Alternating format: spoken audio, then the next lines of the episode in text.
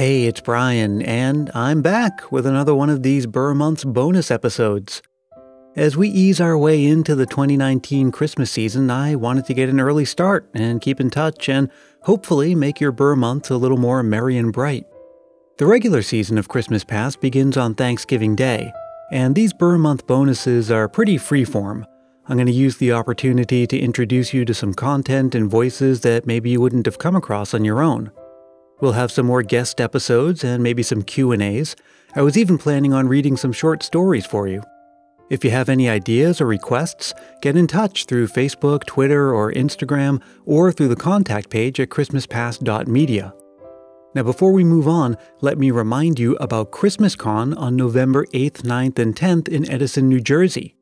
My new friends at That's 4 Entertainment have put together a first of its kind convention. You can see and even get an autograph from the stars of your favorite Christmas movies. People like Lacey Chabert, Alicia Witt, and Erin Krakow. And I'll be there too. Not that I'll be signing autographs, although I'm happy to give you one if you like but I'll be participating on a Q&A panel of Christmas creators on the 9th. I'd love to see you there. Stay tuned on social media for more details as they become available.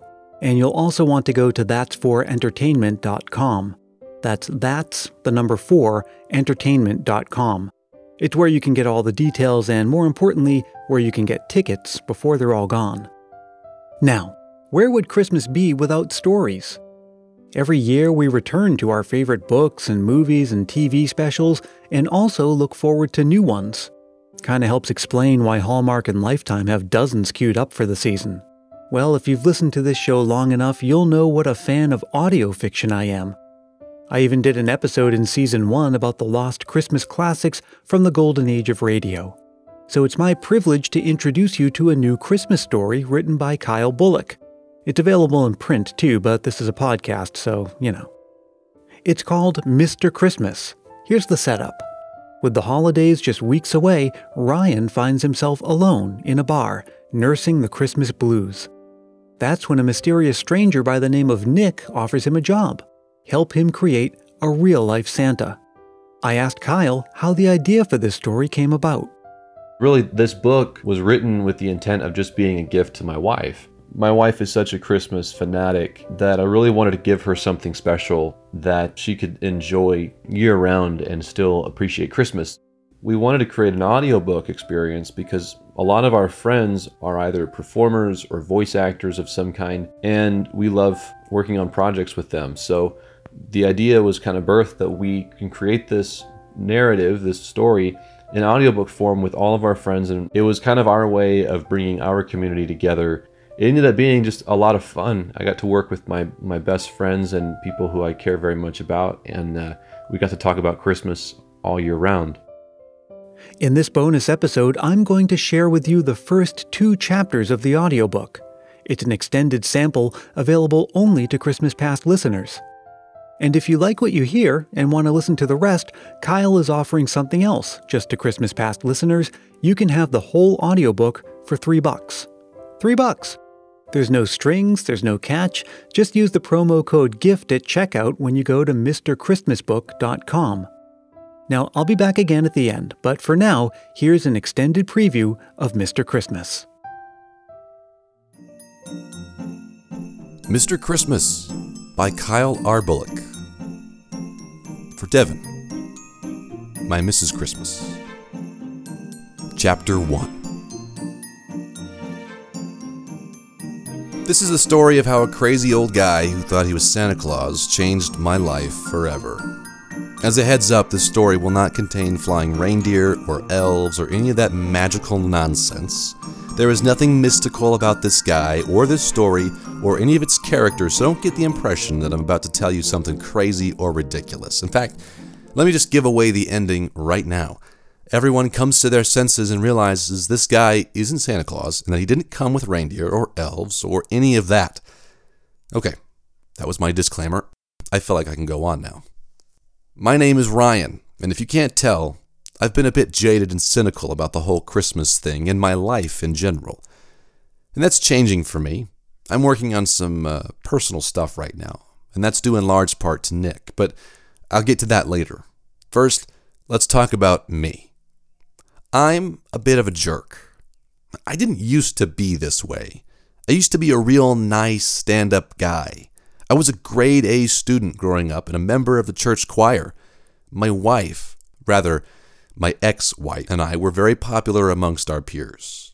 We got invited to all the Christmas parties and functions. We had picturesque Christmas cards that we mailed out every year, the kind where we hired a professional photographer to make us look younger and slimmer than we actually were. This is going on the fridge of everyone we know for at least the next six weeks. She would say. Please try to make your smile look real. I wasn't the biggest fan of Christmas, if you didn't already guess. She sometimes had to drag the cheer right out of me. But still, to my point, she was the best thing that ever happened in my life. Then I went and threw it all away on a whim. Well, it wasn't a whim, it was more of a growing dissatisfaction with my life and myself my spiral started small and it went crazy big. What started as me wanting more me time ended up in an affair and a divorce within a year's time. Oh, and to add to my royal mistake, it was an affair with someone in my office, someone higher up and more valuable than me. So I got fired promptly, which was just great.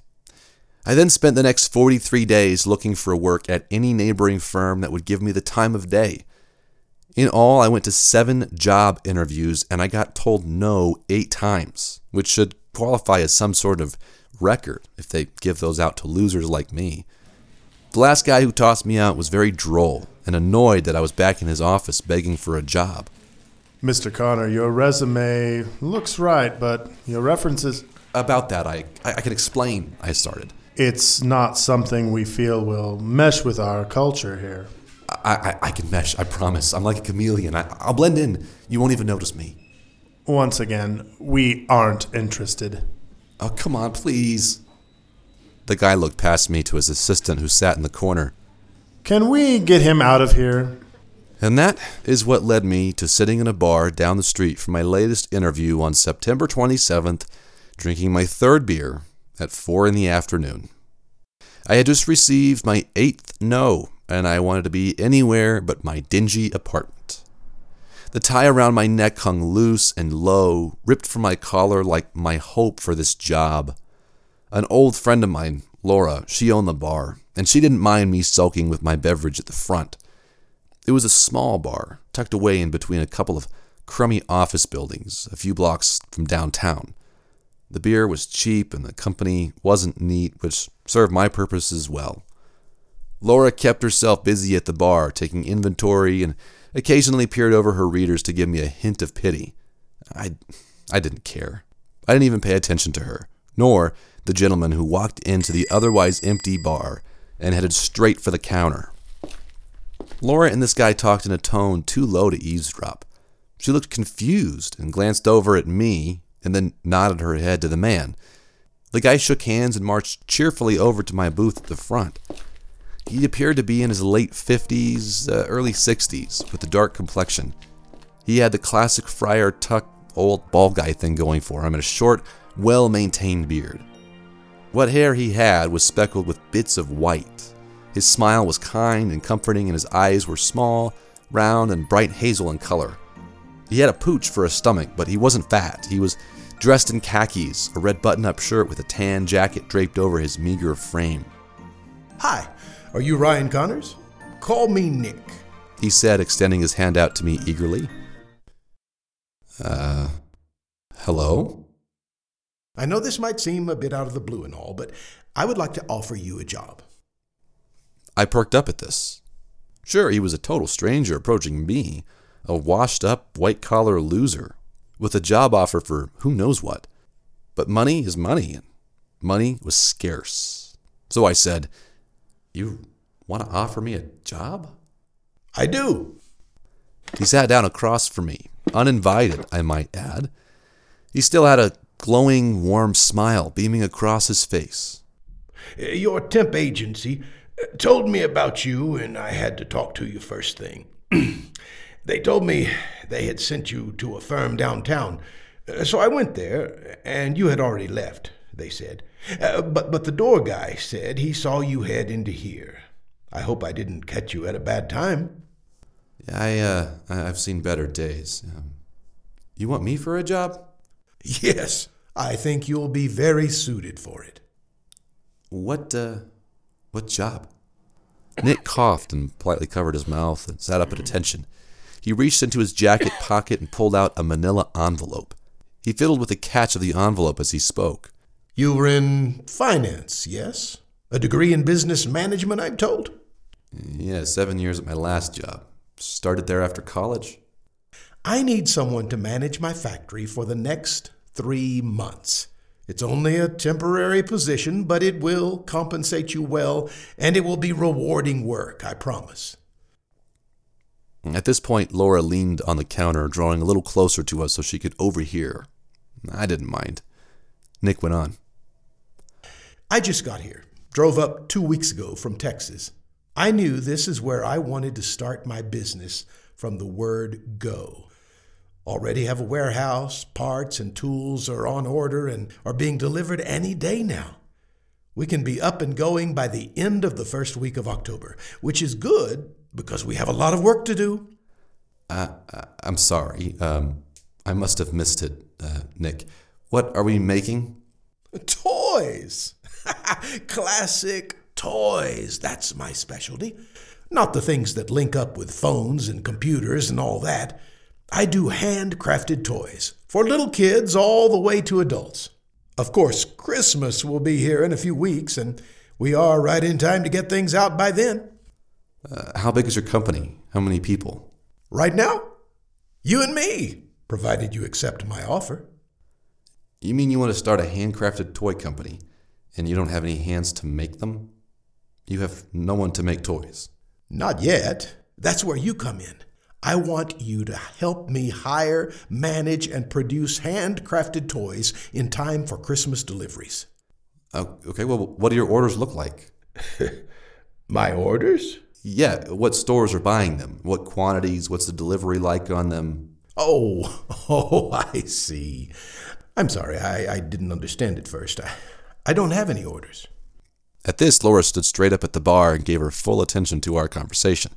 I slid my drink to the side of the table and leaned forward in my seat incredulously. you have no employees, no orders. You just got tools in a warehouse, and you want to make toys for Christmas? With no orders. He just nodded. Then what exactly are you doing? I asked. He chuckled and pat his stomach happily, coughing intermittently. He looked over to Laura as if to include her in the conversation. Why, I'm making toys for Christmas. For the kids on Christmas Eve. That is when it hit me like a ton of bricks. The only job offer made to me in over a month and a half, the only glimmer of hope, was with a crazy person. I think Laura put the pieces together at the same time, and we both looked at each other and back at this man. Very funny, I said to him. Toys for Christmas? Your name is Nick. My, my God, you're wearing a red shirt. This is hilarious. Very funny. You know, I actually had a little hope for a second, but you know what? Thanks for dashing them to pieces again. Two times in one day. I think that's pretty great. I took another swig of my drink and leaned back in my chair. No, it's not a joke. I'm quite serious about this. He was stroking his beard. This really annoyed me. If anything, he was committed to the part. Look, you want to play Santa Claus? Go ring a bell for charity, but please leave me alone. But I told you I would pay you handsomely. I said, leave me alone. Nick opened the manila envelope and slid it across the table. Stuffed inside, I could see the ends of $100 bills. I will pay you $5,000 a month for the next three months. That is a $1,000 signing bonus in cash. All yours, no strings attached, if you say yes. and if you come to the warehouse and don't like it, you can quit any time. No harm and no foul. It had been a long time since I had seen a $100 bill. It had also been a long time since I had felt wanted for anything. I looked over to Laura, who just stood there as dumbfounded as I was. Give me a chance to show you the warehouse and what we'll be doing. Please. You seriously want to play Santa Claus? For real? Well, if not me, then who? He promptly got up with his manila envelope, scribbled an address down on a nearby napkin, and glided out the door with a pep in his step. What do you think? I asked Laura. She just laughed. A thousand bucks for a tour of a metal building? That'll buy you a lot of beer around here. Well, she had a point. Chapter 2 I showed up to the warehouse located in a pretty unsavory part of town. The neighborhood was not well maintained or cared for. It was the kind of place that police cruisers patrol every hour. The warehouse itself, it was tucked back behind a chain link fence. The entry gate was wide open. Weeds were poking through the cracks in the asphalt, and a real estate sign hung out front reading, Under Contract. I felt pretty out of place. I dressed up in a button up, slacks, and a light jacket. I don't know why, it was clearly not the kind of place for smart business dress. Maybe I was still insecure about being out of work and I really needed the money. Anyways, I walked through the door of the warehouse and discovered, to my surprise, that a lot of love had been given to the inside. The main floor was outfitted with a long assembly line tables, and the floor itself was swept squeaky clean. Boxes of supplies lined the walls wood, paint, nails, screws, that kind of thing. Towards the back, on the second level, was a manager's office with a great big window that peered out over the production floor. The blinds were drawn back, revealing an empty office. I was expecting to see Nick somewhere in there, but I should have known better. Underneath the office, in stacks of boxes, I heard grunting and shuffling. Nick was unpacking supplies and taking inventory with a battered old clipboard. He must have heard me shuffle in because he stopped and bounded toward me with surprising joy in his step. Ryan Connors, you made it. Thank you. Thank you. I'm so glad you're on board. I reassured him I was just sniffing things out, but honestly, I was desperate for the money. I was actually just relieved to see he wasn't smuggling drugs or wild animals through his business. I didn't need that kind of stress. Nick patted my back and led me around the floor, showing me the assembly line where the workers would put together the products. He showed me the concept art and the blueprints for different toy designs that we'd be creating, and he showed me where I would be officing in the second floor manager suite. So, what do you want me to be doing exactly? I asked. He gave me a stack of bills that needed paying in a ledger. I was to be the financial manager and bookkeeper and all things administrative. And uh, what will you be doing? I asked. He smiled and responded simply, Making toys. Of course, he had no intention of making all the toys himself. He would create, design, and have a hand in quality control of the product. To do it right, we would need a workforce to pull their weight, which is where things get a little hairy. Nick hadn't exactly come to town with a herd of elves to do his work. Is it a herd of elves? Is it a pack of elves? A gaggle? I don't, I don't know. Anyways, it doesn't matter. Simply put, there was a lot of work to be done and no one to do it. I'm looking at your workload here, Nick, and I'm guessing you'll need a dozen or so hired hands to get it done in time. I mean, this is a great time of year to get seasonal help, but we need to have a workforce ready to go like yesterday. I'm glad you brought that up. I'm already ahead of you on it. I went door to door in the neighborhood and handed out help wanted invitations. Help wanted invitations? Yes, yes, I wanted the neighborhood to feel a part of this project. I've already budgeted salaries and compensation, a general handbook, and, uh, well, here's what I've put together. He handed me a packet with numbers and data and spreadsheets. Nick, no offense, but this neighborhood isn't exactly, well, I'm not sure you're going to get the caliber of people you want working here. Nick looked confused at me. Well, what kind of caliber do you think I need? I think you'd want people that you can trust and who will show up on time. I mean, people who you can, you know, count on. I can't count on these people? Look, Nick, I'll be blunt. I don't think you'll want people working for you who probably you know, shoot up drugs on the weekend and don't want to work in the first place. Besides, I'd be surprised if any of them show up for an interview. I mean, we're not talking about the cream of the crop here, man. Nick gave me a forced half smile and scratched his belly, kindly looking past me and my insensitivity to the four candidates who had just walked through the door behind me. I turned around, seeing their beat down faces staring back at me quietly. I mean, no telling how long they had been there or how much they had heard. I just wanted to throw up, but I decided I had disgusted them enough. Ryan, I think your candidates are ready to be interviewed. As Nick said this, another young man came in through the main entrance and got in line. I nodded, took their names, and waved the first one into my new office upstairs, and felt as small as a bug on a rug. I'll skip right to it. In all that day, I interviewed 12 people. 13 if you count a young man who was so desperate for a job that he came back an hour later to see if I had made a decision. Come on, sir, I'll start today. Seriously, I'm ready. He said anxiously. I, I know, kid, but give me the night to think on it. And Seriously, sir, I'm ready to start. I need a job so my mom can stop griping at me. Please, man.